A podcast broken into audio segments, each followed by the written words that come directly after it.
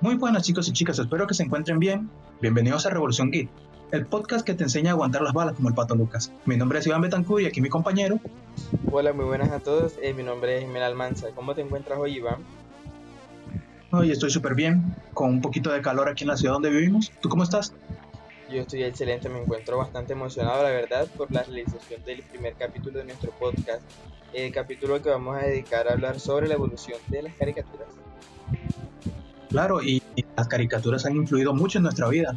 Pero primero, definamos un poco lo que son las caricaturas, ¿verdad? No podemos abordar algo sin primero saber lo que es.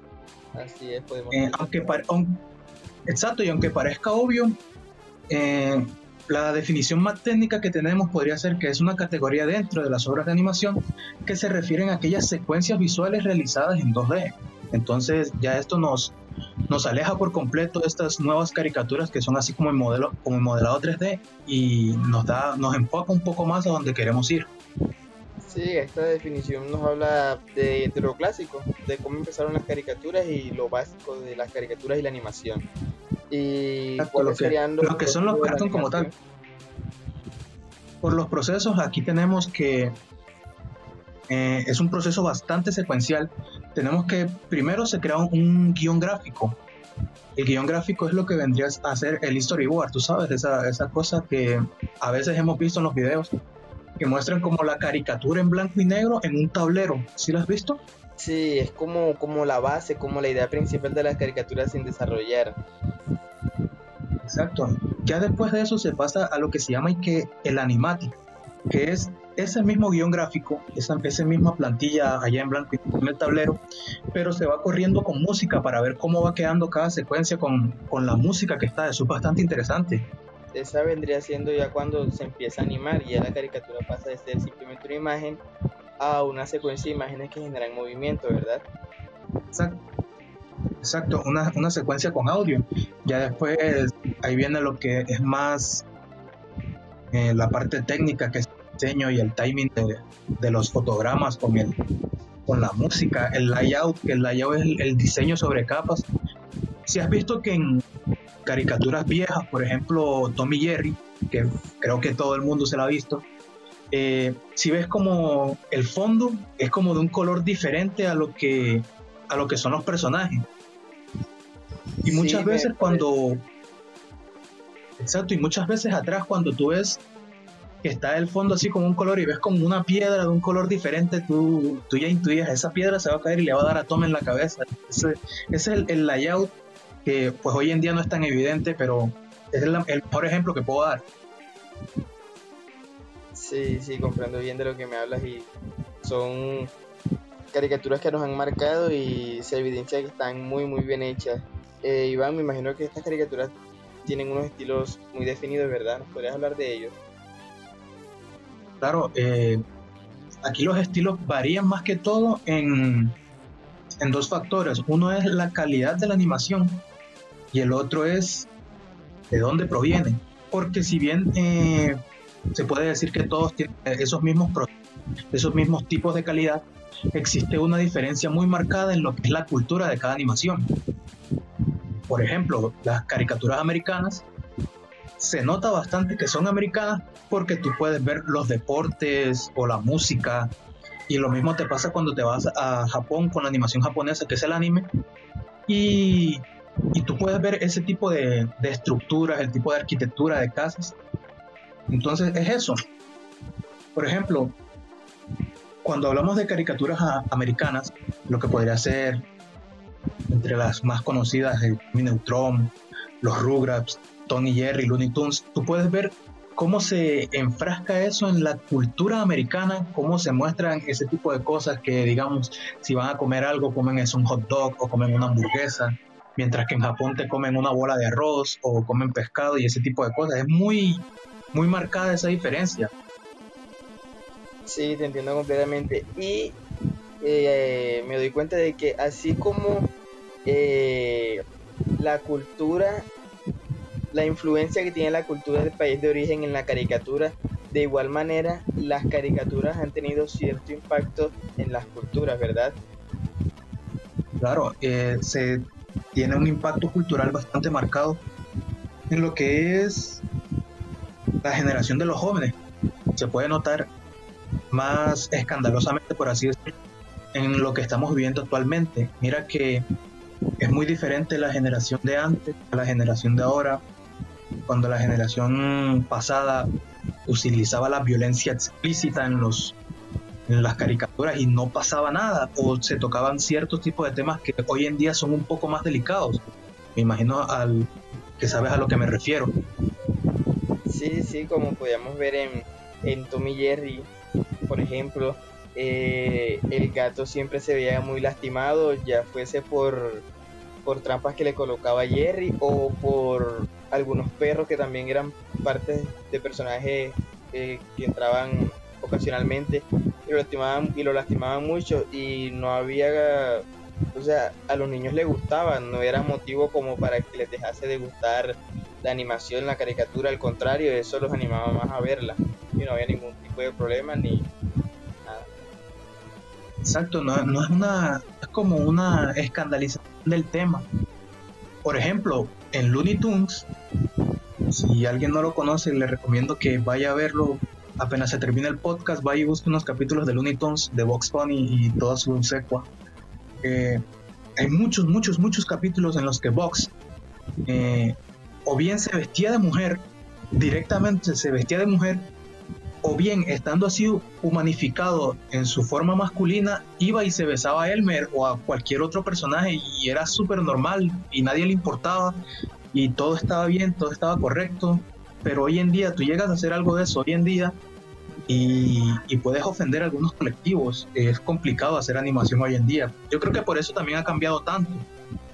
Sí, ese puede ser uno de los motivos principales por lo que se ha eh, dejado un poco de lado el uso de la violencia explícita, el uso, el, las referencias hacia la identidad de género, hacia las orientaciones sexuales y todo eso, porque hay cierto tipo de personas que son muy susceptibles a esto y no le es agradable ver ese tipo de cosas en una caricatura que se supone que es para niños. Sí, y pues además de que las caricaturas se supone que deberían ser con el único propósito de entretenimiento, no es más nada. No, no tiene temas políticos, no tiene temas de identidad, es simplemente entretenimiento, son chistes, por así decirlo. Exactamente. Eh, bueno, para, para divertir, nada más para que el joven, el niño en este caso, pase un, un rato chévere, se, se distraiga y, y, la pase bien, es lo único. Sí, claro. Bueno, hablando pues en este tema que creo que toca remarcar que estamos hablando de animación para niños. Eh, ya con la animación para adultos es algo un poco diferente. Por ejemplo, South Park y Los Simpsons, Futurama, si tienen como que una marcada crítica social que sí ya es para un público más entendido en el tema, que, que tenga un poco más de cabeza al momento de decir, hey, está pasando esto y, es malo y aquí la caricatura me lo está mostrando. Sí, entonces es complicado, pero para efectos de comodidad, no les voy a mentir, para efectos de comodidad, vamos a dejar este tema de la animación para adultos para el siguiente capítulo, para hablarlo un poco más a fondo porque es algo bastante interesante. Me parece perfecto, Iván. ¿Y qué tal si eh, seguimos con el tema de la animación clásica, analizando los temas que emplea, eh, la música, la violencia física que ya la mencionamos, el tipo de humor y los más destacados, las más destacadas animaciones de este género. Sí, mira, es un tema interesante porque si eres de mi generación, ya soy un, tanto mayor, eh, se puede notar ese tipo de animación violenta, que no era una violencia excesiva y sangrienta, sino más tirando a la diversión. Sí, mira, y mira los temas que se trataban antes. Yo creo que eso sí es algo muy parecido a los temas de la animación moderna, que tiene mucho que ver, o sea, enfrasca mucho en las situaciones mundiales actuales. Aunque, eh, claro, si nos enfrascamos en, la más grande, como Tommy Jerry, como Scooby-Doo, como, como los Looney Tunes, eh, siempre iban así como que a su propia bola no le importaba mucho lo que pasaba e iban tomando situaciones que eran estos sketch que se presentaban a los personajes y tenía como que su propia historia aparte. Y era eso, o sea, eran muy, unos temas muy, muy libres, que no trataban cosas en serio realmente. Y ahora la música, la música que los acompañaba, Y aquí sí tengo que hacer una gran demarcación. Mira que la música en esos antiguos animaciones, en esos antiguos cartoons, era bastante buena, muy buena. Porque si tú te pones a ver Looney Tunes, cada capítulo te puede tirar eh, ópera, te puede tirar música clásica, te pueden tirar incluso jazz. Mira que hay un capítulo, ahora que recuerdo, bueno, hay varios capítulos de Tommy Jerry que, por ejemplo, uno de los que más me marcó fue cuando Tom, ese capítulo se llama The Cat Concerto, Tom eh, se monta al escenario, y así es un escenario así súper chévere, y está el piano, que Jerry está durmiendo en el piano, y él empieza a tocar una obra de piano, esa obra de piano es la Rapsodia húngara de Franz Liszt. Sí, una obra bastante famosa dentro de la música clásica y viene un gato y te la toca haciendo un sketch súper gracioso porque es súper divertido. esa pelea entre Tom y Jerry es súper divertida. Y hay otro en el que es al contrario. Tom está dormido, sí, porque es de noche, y Jerry sale de su, de su pequeña cuevita en la pared y se va a un club de jazz y empiezan a tocar jazz toda la noche y ahí es donde se para Tom y va y pues va a hacer sus, poco de cosas raras allá con los, con los ratones y Jerry de la vida a cada rato. Entonces, mira cómo la música influyó bastante lo que fue el jazz americano, la música clásica. Sí, esto nos evidencia mucho, como ya acabas de mencionar, la influencia de la música y también eso que acabas de decir es muy curioso porque nos, nos, nos muestra o nos da una, sí, nos da una muestra de qué es lo que hace que esas caricaturas fuesen tan, tan conocidas, tan famosas y es lo bien hecha que estaban, o sea, tenían una, una trama que envolvía al, al receptor, al niño, porque es que todas estas caricaturas del niño, si, por ejemplo, si la caricatura la pasaban justo cuando el niño llegaba de, de, su escuela o de hacer alguna actividad, el niño mientras hacía esa actividad, mientras estaba en la escuela, se moría de ganas por llegar a su casa y empezar a ver Tommy Jerry o cualquiera de las secuelas de, de Looney Tunes porque le gustaba y tenía una trama que lo envolvía y tenía, aunque fuesen capítulos que parecieran ser aleatorios, tenían cierta secuencia y todo eso lo captaba el, el receptor, el niño. Claro, y mira, eh, creo que la, diferencia más marcada es la violencia, la violencia explícita. Si bien hoy en día eh, también existe violencia en las animaciones, es mucho más leve, como que mucho más discreta de lo que se veía antes, porque estábamos viendo, eh, por ejemplo, una de las mejores animaciones para mí, que es Las sombrías aventuras de Billy Mandy. Hay un capítulo en el que Billy va en un triciclo, en un triciclo maldito, y en una de esas se le cruza algo, no recuerdo qué es, y se cae. Y en su caída va y se arrastra toda la cara contra el piso. Y, se, o sea, y él queda, cuando se para, nada más le queda la mera calavera y se para frente a un puesto de, de, jugos de naranja y le dice, un jugo por favor. Y la niña queda así como que súper traumada y uno queda como que, wow, o sea, ¿qué, acaba de pasar aquí? Me acaban de mostrar como un niño se, se, se desprende toda la piel de la cara y, y, todo normal y sigue hablando, o sea, está todo, todo chévere, todo bacano. Y uno queda como que, wow. Sí, ese tipo de cosas tú no las ves hoy en día. No, no se ven hoy en día. Y mira que para el tiempo en el que estaba la caricatura de Billy Mandy y cuando se reproducía por los canales, eh, un niño pequeño lo veía y le causaba gracia, no le causaba ni terror, ni le causaba miedo de que le fuese a pasar algo así, no, simplemente le causaba gracia, que ese era el fin último de la caricatura, causar gracia y entretener a su público, los niños. Y mira, eh, bueno, no sé si esto sea por, por el tipo de doblaje que tenían. Eh, por lo menos nosotros somos latinoamericanos y pues tenemos las referencias latinas y son cosas que eran muy marcadas. Eh, me estoy saliendo un poco del, tema, pero en cuanto a los doblajes, un capítulo de Pokémon, que si bien es un anime, vamos a tocarlo aquí un poco, un capítulo de Pokémon en el que mencionan referencias del Chavo del 8 y uno queda como que, hey, ven acá, o sea, Sí, entonces yo, yo creo que también los doblajes influyeron mucho a los tipos de referencias que, que teníamos dentro de las animaciones. También eran como que muy libres y o sea, sin llegar a ser ofensivas, porque hay que marcar esto, son libres, pero no eran ofensivas para nada, eran caricaturas para niños y tenían referencias que los niños de esa época podían entender y podían reírse sobre eso. Sí, eran caricaturas que poseían cierto, cierto tipo de libertad porque, digámoslo así, la sociedad de ese momento no estaba como tan sensible, por así decirlo, a estos temas que el día de hoy, eh, si X producción nos llega a mencionar y a alguna persona le parece que es incorrecto, ahí se arma una, una pelea, se arma una disputa, pero, pero bueno, eh, esas, esas caricaturas fueron, fueron muy muy bien recibidas a pesar de que tocaban ese tema, pero lo tocaban de, de la manera correcta, porque nadie se sintió ofendido ni mucho menos. Y e Iván, yo creería que entre los mejores de este género de la animación clásica podríamos resaltar a Tommy Jerry. ¿Quién más se te ocurre? Eh, Scooby-Doo, Garfield, El Pájaro Loco. Sí. Claro, los Rugrats, los Rugrats fueron espectaculares. Sí incluso el mismo Bob Esponja, que pues tenemos hoy en día este pequeño, entre comillas, escándalo, entre comillas digo, porque me parece súper normal, que el, vino el creador a decir que Bob Esponja es homosexual. Que yo me imagino que no lo dijo en su tiempo por el, por el tipo de época que era, sí, era una época un poco menos receptiva, un poco menos abierta.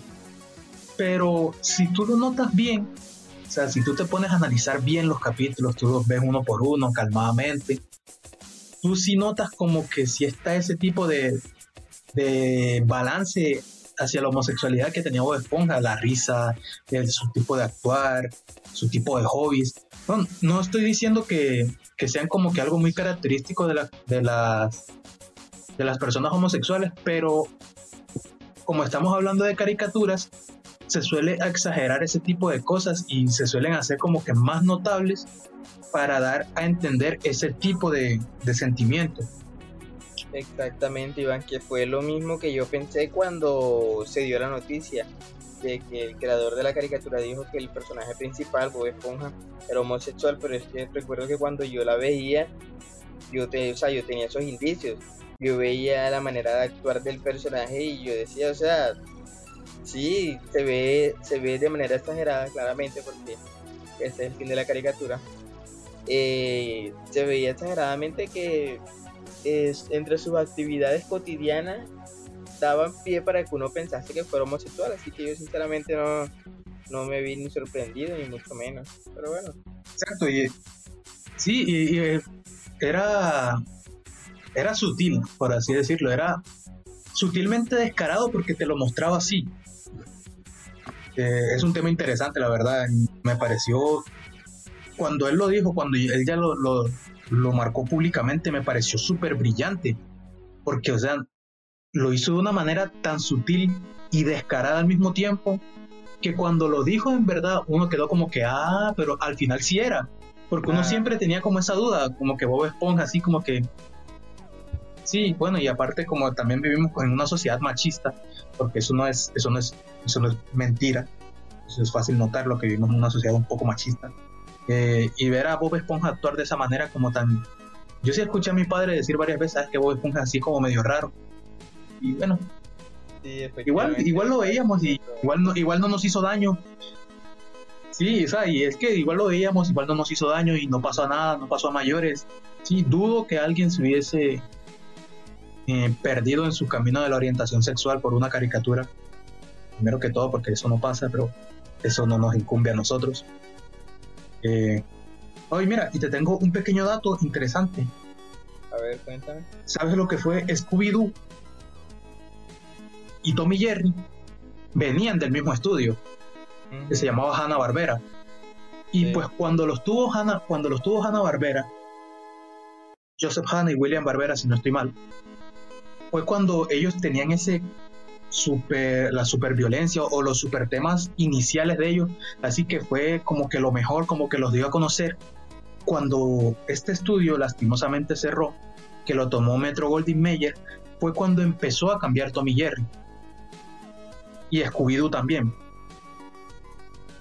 Y, la diferencia fue marcada y más marcada a través de los años, porque cuando lo tenías a Barbera, Tommy Jerry era un poquito más violento, sí, que tú veías que el gato iba corriendo y se le caía la tabla de planchar, se la enganchaba en el cuello y el cuello le queda, el, cuerpo le quedaba tres metros y la, y la cabeza atrás, y ese tipo de violencia. Y, y también ese tipo de, de, cosas como que súper graciosas de Scooby-Doo, que estaban Shaggy y Scooby, que son súper gallinas, entre comillas. Sí, porque la verdad, pueden ser muy asustadizos, pero así mismo iban y se metían en cualquier misterio que encontraban. Entonces, para mí son súper valientes. Sí, son por parte y parte eh, valientes porque se atrevían a ir hasta las casas embrujadas o hasta ese tipo de lugares que son tenebrosos. Se, enfrentaban a sus miedos. Ajá, se enfrentaban a sus miedos, aunque tuviesen el miedo cuando ya estaban en la escena. Les daba miedo enfrentarse al monstruo o al fantasma o a lo que fuese, pero de igual manera tenían la determinación de ir hasta allá e intentar enfrentarlo, que a la final lo hacían. Oye, mira, eh, mira, aquí hay algo interesante, aquí hay algo interesante y se me, se me estaba escapando esto hasta que mencionamos a Scooby-Doo. Las caricaturas, bueno, hoy en día también lo hacen, pero tienen una enseñanza que es bastante útil para la vida de uno. Por ejemplo, yo de Scooby-Doo puedo decir dos. Primero que todo, que hay que enfrentar tus miedos para crecer. Hay que enfrentarlos.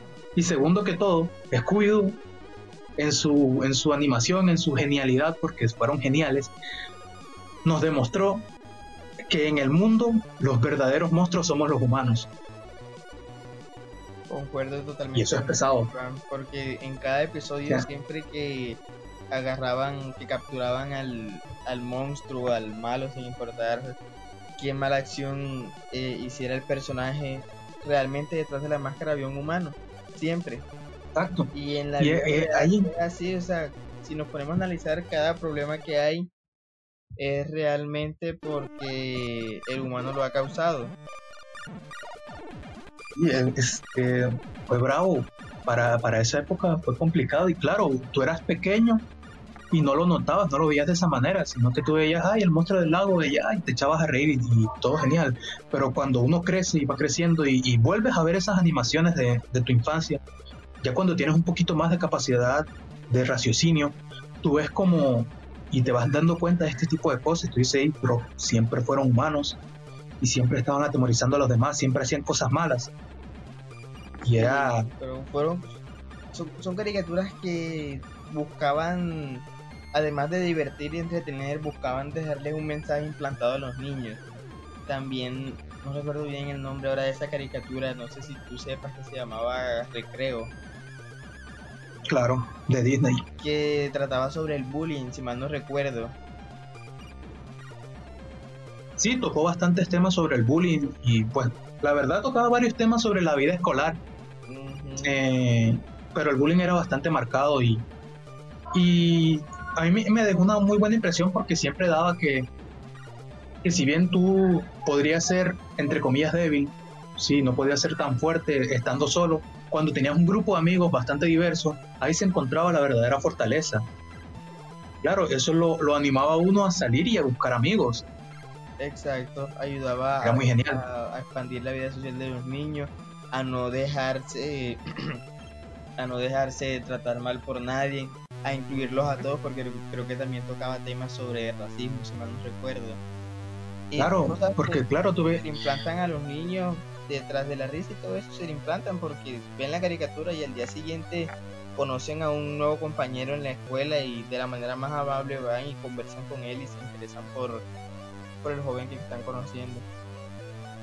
Y mira que era el, lo de recreo un grupo bastante pintoresco. Estaba este protagonista que o sea, lo siento mucho, ahora mismo se me escapan los nombres. Estaba este protagonista que era el de la era el de la gorrita y era así como el líder y después estaba la Gretchen, ese sí me acuerdo, Gretchen, Gretchen que era la de las gafas, que era la niña lista, después estaba la otra, que era así como la tipa ruda. Sí, entonces era un grupo bastante variado. Lo que sí, mm, bueno, hoy en día molestaría un poco es que precisamente el, el tipo de color, el niño de color, era el, el basquetbolista, así como que bajo. Sí, ya era como, era abarcado, pero era divertido porque... no, no. Y mira, mira, que en Los Simpsons también trataron eso.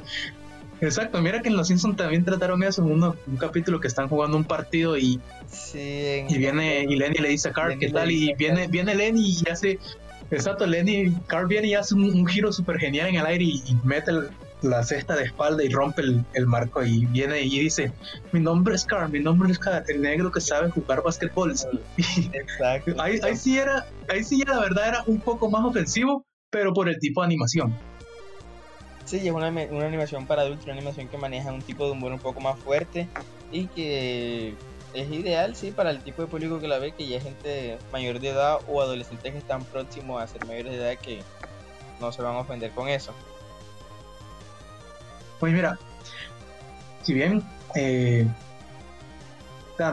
estamos vanagloriando mucho la animación clásica y es que la verdad es muy buena, sí, y si tú eres de esta generación y puedes que estés un poco perdido ahora escuchando este podcast. Eh, cuando termine, ve a ver la animación clásica y verás lo que estamos hablando. Ve a ver los primeros Tommy Jerry, los primeros Looney Tunes, eh, los Rugrats. Y vas a ver ese tipo de ese tipo de humor que era como bastante fuerte, pero era como, como la comedia antigua, era como comedia física. Sí, a, a uno le causaba mucha risa ver cómo al pato Lucas le daba un escopetazo y le volteaban el pico para atrás. y Box Bunny siempre saliéndose con la suya, que era temporada de patos, temporada de conejos, temporada de patos, temporada de conejos. Siempre terminaba perdiendo Lucas y siempre le daban un balazo y él quedaba así como que súper normal y te odio Box y, ya. Todo mundo amigos, sigamos. Pero bien, eh, debemos decir que hay animaciones modernas que son realmente excelentes y que tratan temas que pueden ser un poco más acordes a esta generación. Por ejemplo, los temas que tratan usualmente son de la diversidad, de la aceptación, tanto de la aceptación de ti mismo como de las otras personas. Y eso es bastante bueno. Sí, porque como hemos hablado, la sociedad ha cambiado y, y es muy sensible con todos estos temas y pues de una u otra manera las caricaturas se han moldeado a eso y han sido y están siendo mucho más meticulosas al tratar ese tipo de temas y siempre buscar que los, los jóvenes que, ven las caricaturas eh, exploten sus fortalezas, exploten sus fortalezas y, y, acepten a los demás tal y como son, porque es así como tiene que ser, o sea, ninguna persona debe ser discriminada por ningún motivo, ni por discapacidad, ni por tono de piel, ni por orientación sexual, ni mucho menos. Y en las caricaturas actuales se refleja mucho eso, en la cual los personajes principales generalmente ah, aceptan, son amigos con confianza de este tipo de personas que son minorías en la sociedad y que son general históricamente rechazadas. Exacto, además también se ve como que un patrón de como de aceptación misma, sí, porque digamos, muchas veces el, hay un personaje que es enemigo del protagonista y por X o Y motivos termina siendo un buen amigo y un excelente aliado del protagonista. En, bueno, en un caso bastante marcado que recuerdo mucho es el de Ben 10. Sí, no sé si, si sabes, si te lo has visto, pero en Ben 10 hay un personaje que se llama Kevin, que es, creo que roba a los aliens, no, no recuerdo muy bien pero puede transformarse de una manera un poco distinta a Ben, pero también puede transformarse. Al principio son enemigos, pero con el pasar de los capítulos terminan siendo amigos y en las sagas futuras de Ben 10 terminan siendo incluso aliados y un aliado bastante, bastante notable. Sí, es como, pues claro, eso se, ha visto también desde antes, como lo que fue Goku y Vegeta en el tema del anime. O y aquí ojo con esta, que para mí es la mejor, la mejor de las mejores. Lo que pasó en Avatar. Con Ang y Zuko. Y todo el, todo el bendito programa. Tirándole Zuko la lanza a Ang para capturar lo que él tiene que capturar al Avatar, que tiene que matar al Avatar para que su padre lo perdone. Y al final termina siendo uno de los aliados más valiosos que tiene Ang para poder dominar el fuego, para poder llegar al estado Avatar Genial eso. Sí, es increíble el, cambio que han tenido las caricaturas y sobre todo la, la influencia. Eh, ¿Qué te parece, Iván, si tocamos ahora la, las diferencias que podemos encontrar entre ambos tipos de animación y caricaturas, las clásicas y las modernas, empezando por las diferencias notables y luego yo creo que las sutiles. Yo creo que pues las más notables vendrían siendo los temas. Claro, no son no son los mismos tiempos, no no no es los mismos temas los que se pueden tocar porque lo que se vive, lo que se vive hoy en día no es lo mismo de lo que se vivió hace 20 años, hace 30 años, entonces eso es una, diferencia bastante marcada. Y la música, mira, es que no sé si es por porque vivimos en Latinoamérica y hay un cierto de música muy marcado acá, pero yo estaba viendo una, una caricatura hace poco, que de hecho tenía el Cartoon Network prendido en el televisor mientras hacía otras cositas, y estoy escuchando hay una caricatura como un supermercado y un tipo súper obsesionado con algo. Y vienen y le dicen, bueno, te vamos a tocar este reggaetón. Y yo, ¿what? Ven acá, ¿en qué momento pasamos del jazz y la música clásica al reggaetón? Y bueno, no critico, cada quien puede escuchar lo que se le dé la gana, pero hay que, hay que, hay que definir que el reggaetón no es precisamente una música para niños y también y, que te, exacto no y mira te lo vienen a normalizar en las caricaturas. Entonces claro un niño latinoamericano te ve eso ah reggaetón reggaetón reggaetón. Incluso ahí bueno pero hay que admitir que así como lo ponen también le critican porque hay un capítulo de de este hora de aventura en el que el rey helado llega donde está Gunther el pingüino y Gunther tiene así como un reloj de oro súper gigante colgado del cuello y le dice Gunther te volviste reggaetonero cosas así es divertido es divertido porque tú entiendes la referencia siempre y cuando estés en el, en el ambiente. Claro una persona de, de, un país que no sea hispanohablante que no sea latino podría no entenderla pero o sea obviamente a ellos les habrán colocado otro tipo de cosas me imagino que en, Estados Unidos le habrán colocado que es un gángster o algo así. Sí. Eh, ¿Qué otro tipo de diferencia podríamos Mira. Otro tipo de diferencia, no sé. Bueno, claro, y es notable el tipo de humor. Sí, el tipo de humor es bastante, bastante marcado. Vimos anteriormente un humor más pesado, más fuerte, un humor más más libre. Un humor más libre, y con mucho uso de la violencia explícita. Pero. Sin llegar a ser sangrienta, ojo ahí. ¿Cómo? Sin llegar a ser sangrienta. Sí, sin llegar a ser sangrienta. Porque, por ejemplo, en Los Simpsons, eh, dentro de la caricatura de Los Simpsons, hay otra caricatura, que es la de Tommy Daly.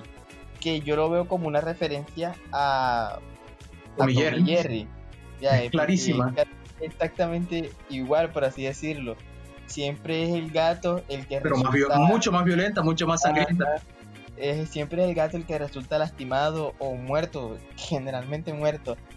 Y el ratón va con la malicia de, matarlo, de hacerle daño.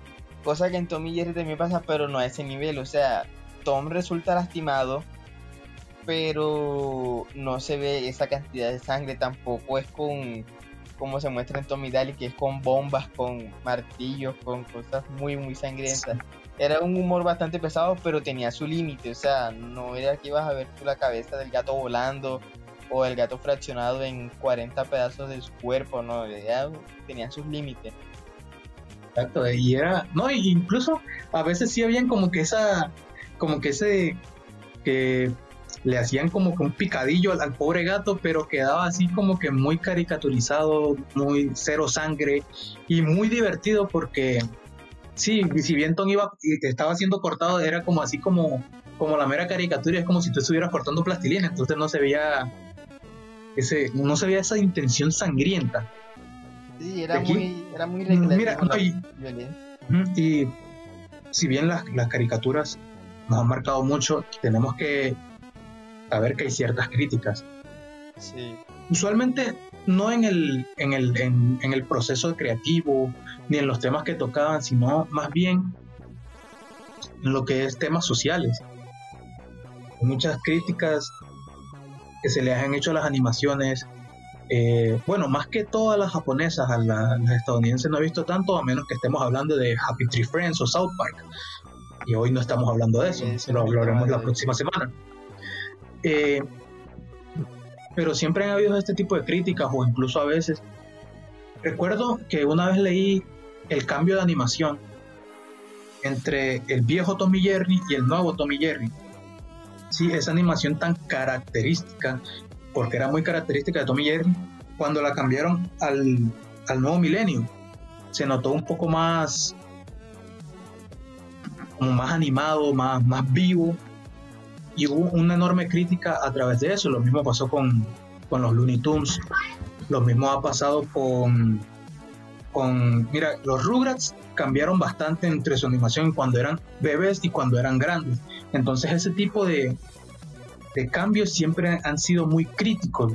Ya después viene, eh, y eso lo escuché hace poco, eh, criticaban mucho el cómo eran las animaciones antes, que eran un poquito más humanizadas, a el montón de cosas raras que vemos hoy en día. Sí, eso es muy cierto. Sí, eso es muy cierto. Las animaciones han sufrido un cambio bastante marcado. Mira que antes lo más, lo más, más raro era los animales humanizados, que era pues el mismo Tommy Jerry, que lo estamos mencionando mucho hoy, pero es que es la caricatura por excelencia. Eh, los Looney Tunes, Scooby-Doo, que era un perro humanizado, el pájaro loco, Garfield. El pájaro loco, Bob Esponja también eran animales humanizados. Exacto, todos, todos estos son animales humanizados, pero bueno, Bob Esponja es un poco raro porque es una esponja de cocina, pero ajá. Ah. Es, bastante, es bastante divertido esa referencia, debo admitirlo. Pero mira, eh, hoy en día tenemos esta cosa que me lo, estaba pasando los canales, lo vi, una cosa en Cartoon que se llama manzana y cebollín. Una manzana y un cebollín. Esos son los personajes principales. Son, exacto. En algún momento cambiamos de animales a frutas o cualquier otra cosa extraña que, que se le pase por la cabeza al creador, como en el caso de Gumball pero Gumball lo sabe manejar extremadamente bien, porque si bien Gumball te, te muestra a Misami que es una nube, lo hace de una manera correcta. Lo hace bastante bien.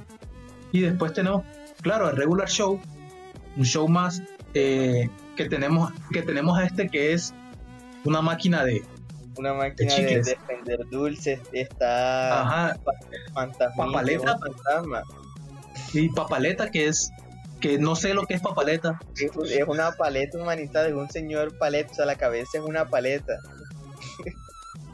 Con razón tan grande. Sí, entonces quizás se quedaron ya o ya no es atractivo humanizar tanto a los animales y pues claro, se fueron a buscar otro tipo, como la caricatura es muy libre, se fueron a buscar este otro tipo de objetivos.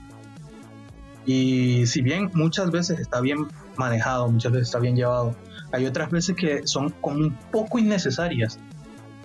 Por ejemplo, eh, a mí el que no me gustó para nada, esto es ya opinión personal, fue Tío Grampa. Pareció muy, muy exagerado. Y mira que Pizza Steve era genial. Sí, esa serie, de esa, de esa, de esa caricatura solamente vi unos cuantos capítulos. El Steve no la recuerdo mucho, pero no, no la vi por lo mismo, no, no me llamó mucho la atención, sentí que no estaba como bien desarrollado, que no sé, no me gusta tanto, la verdad. Bueno, y creo que es, es un abreboca a lo que se nos viene en el futuro. En el futuro las caricaturas, las caricaturas cambian dependiendo a lo que sea la sociedad. va a cambiar y va a seguir cambiando. Y para adaptarse a la nueva sociedad, entonces podremos ver caricaturas que a las personas de nuestra generación no, no nos van a parecer correctas porque van a ser como que muy enfrascadas al tema de, de, ese de la política o de que sean políticamente correctos, y que no, que no haya el más mínimo racismo, que no haya el más mínimo machismo y es, va a ser bastante complicado, esta, esta transición va a ser bastante complicada. Sí, es, completamente lógico porque es que la, conforme vaya cambiando la sociedad van a ir cambiando las caricaturas. Entonces cada vez se va a permitir menos que haya ese racismo exagerado como lo vimos en Los Simpsons, en muchas otras caricaturas ya mencionadas, como en Recreo también. Y lo mismo pasa con, el machismo, con el feminismo, con la las orientaciones sexuales de los personajes porque cada vez la sociedad está mucho más sensible ante esos temas y va a seguir siendo así, esa es la tendencia que tiene a ser más más estricta con que las caricaturas y más con las caricaturas porque se supone que las caricaturas son destinadas para los niños entonces la sociedad va a decir como que, que, le estamos mostrando a nuestros niños tenemos que ser muy exigentes con eso para que ellos no crezcan de pronto como con traumas o cosas así cree la gente que en nuestro caso nosotros vivimos estas caricaturas muy, muy abiertas, con racismo fuerte, con escenas de xenofobia, con escenas de, de machismo. Y pues somos, no tuvimos ningún tipo de trauma, ni somos, ni discriminamos, ni mucho menos, pero bueno, es igual varía en cada persona. Hay mucha gente que sí claro. se ve afectada por eso. No, pero también tenemos que ver el, tipo de tiempo en el que en el que se vio la caricatura, porque dudo mucho que un, a un niño que haya estado en la Segunda Guerra Mundial le vayan a afectar muchas cosas que puede haber en una caricatura. Claro, somos templados diferentes. Un, un, niño, por ejemplo, un niño alemán, un niño estadounidense, un niño británico que vivía con el miedo de que le cayera una bomba encima, no va, a ir a ver Box Bunny besando un tipo y ya, va o sea, no le va a importar mucho. Exacto, no va a ser eh, relevante para él. Mira, yo quiero ahora tener una sección que quiero que sea de costumbre, va a ser una pequeña sección de recomendaciones, algo de nuestro criterio para los seguidores del podcast, como para que entiendan un poco más de nuestras perspectivas, de nuestras vistas. Y hoy en día, pues, como estamos hablando de la animación, yo quiero recomendar algo de animación clásica y algo de animación moderna. ¿Qué te parece? Me parece muy, muy bien, Iván, para que igual eh, con nuestras recomendaciones las, los seguidores del podcast eh, entiendan un poco mejor, o sea, porque ahí entiendo que muchos de los que van a escucharnos no van a conocer todas las caricaturas de las que estamos hablando. Entonces pueden ir, buscar y así estar un poco más enterados y saber bien y entender por qué nuestras posiciones. Así que, ¿qué te parece si empiezas tú con las recomendaciones? Bueno, yo de la animación clásica yo creo que ya es obvio de todo lo que he hablado acá, es Tommy Jerry. Es espectacular, es súper divertida, no te vas a aburrir. Por otro lado, los Rugrats es una muy buena opción porque es algo bastante libre, algo bastante flexible. Y Ed, Ed y Eddie, que es una maravilla. Es súper divertido. Es, sí, sí. Sí la vi. Exacto, es súper divertido es súper divertido, súper hilarante y es más, la estoy mencionando acá porque tengo ganas de volverla a ver y voy a volverla a ver. Así de buena creo que es. Y en cuanto a la animación moderna, creo que si bien voy a, recomendar dos, es dos que sé que no se van a arrepentir. Una es Avatar, el primer Avatar, la leyenda de Aang. Tiene un desarrollo de personaje, tiene un una, una cantidad de, de trasfondo bastante fuerte y es muy genial. Y aquí puede que hayan algunos que me digan, oye, pero ven acá, Avatar es un anime. Y, la verdad es que no. Para ser anime tiene que ser japonés. Y Avatar no es japonés. Avatar es creada en Estados Unidos, pero tiene bastante influencia de lo que es China y Asia en general. Eh, por otro lado, quiero recomendar otra que yo pensaba que era, era gringa y investigando un poco me di cuenta que es británica, que es El extraordinario mundo de Gumball. Y es espectacular cómo mezclan tantas animaciones, cómo, cómo mezclan tantos personajes, tantas historias, tantos trasfondos y cómo hacen que todo sea un enorme mundo extremadamente interesante, extremadamente colorido y extremadamente raro, porque es rarísimo, pero un raro en el muy buen sentido tú, Emel, ¿en qué, qué recomendaciones nos puedes brindar? Eh, bueno, yo por mi parte, en la animación clásica, creo que la mejor recomendación que le puedo dar es Bob Esponja. Por que se van a. Primero, porque ya tocamos el tema de la orientación sexual del personaje principal, que Bob Esponja, ya se van a dar cuenta de lo que hablamos. Sobre los detalles que eran como tan exagerados que te daban a ti como espectador una sutil idea de que el personaje era homosexual y tiene muchos momentos que son demasiado, demasiado divertidos y son exagerados y manejan ese tipo de humor que forma a las animaciones clásicas, aunque sea un poco, está como entre medio, entre clásica y moderna su, su creación, pero tiene muchas bases de las clásicas. Por eso me parece que es una muy buena recomendación. Y en cuanto a las modernas, recomendaría eh, un show más o regular show, que es el nombre original. Porque en esta, en, este, en esta caricatura se evidencia lo que ya hablamos, que es el cambio de la humanización de los personajes. Porque aquí hay mucha variedad. Aquí se humanizan animales, se humanizan objetos, se humanizan incluso cosas que no sabemos si existen, que son los fantasmas. Se humanizan y se humanizan muy, muy bien y todos los personajes son muy variados y conviven de una manera que yo sé que les va a encantar. Claro, además de esas situaciones tan regulares que se viven en el show, es espectacular. O sea, cómo, cómo interpretan la regularidad de una manera tan extravagante. Es muy interesante. Yo por lo menos me vi los primeros capítulos. Uh, o a día de hoy he perdido un poco el hilo de la serie, pero en los primeros capítulos recuerdo que había uno de, de un futbolito, no, de un, de un hockey de, de tablero. Y vienen y se... Y es, o sea, es una rayada impresionante el, el, cómo termina siendo este, este, estos partidos así, súper a muerte, que se murió uno, y es espectacular. Es recomendada, bastante recomendada, muy buena recomendación.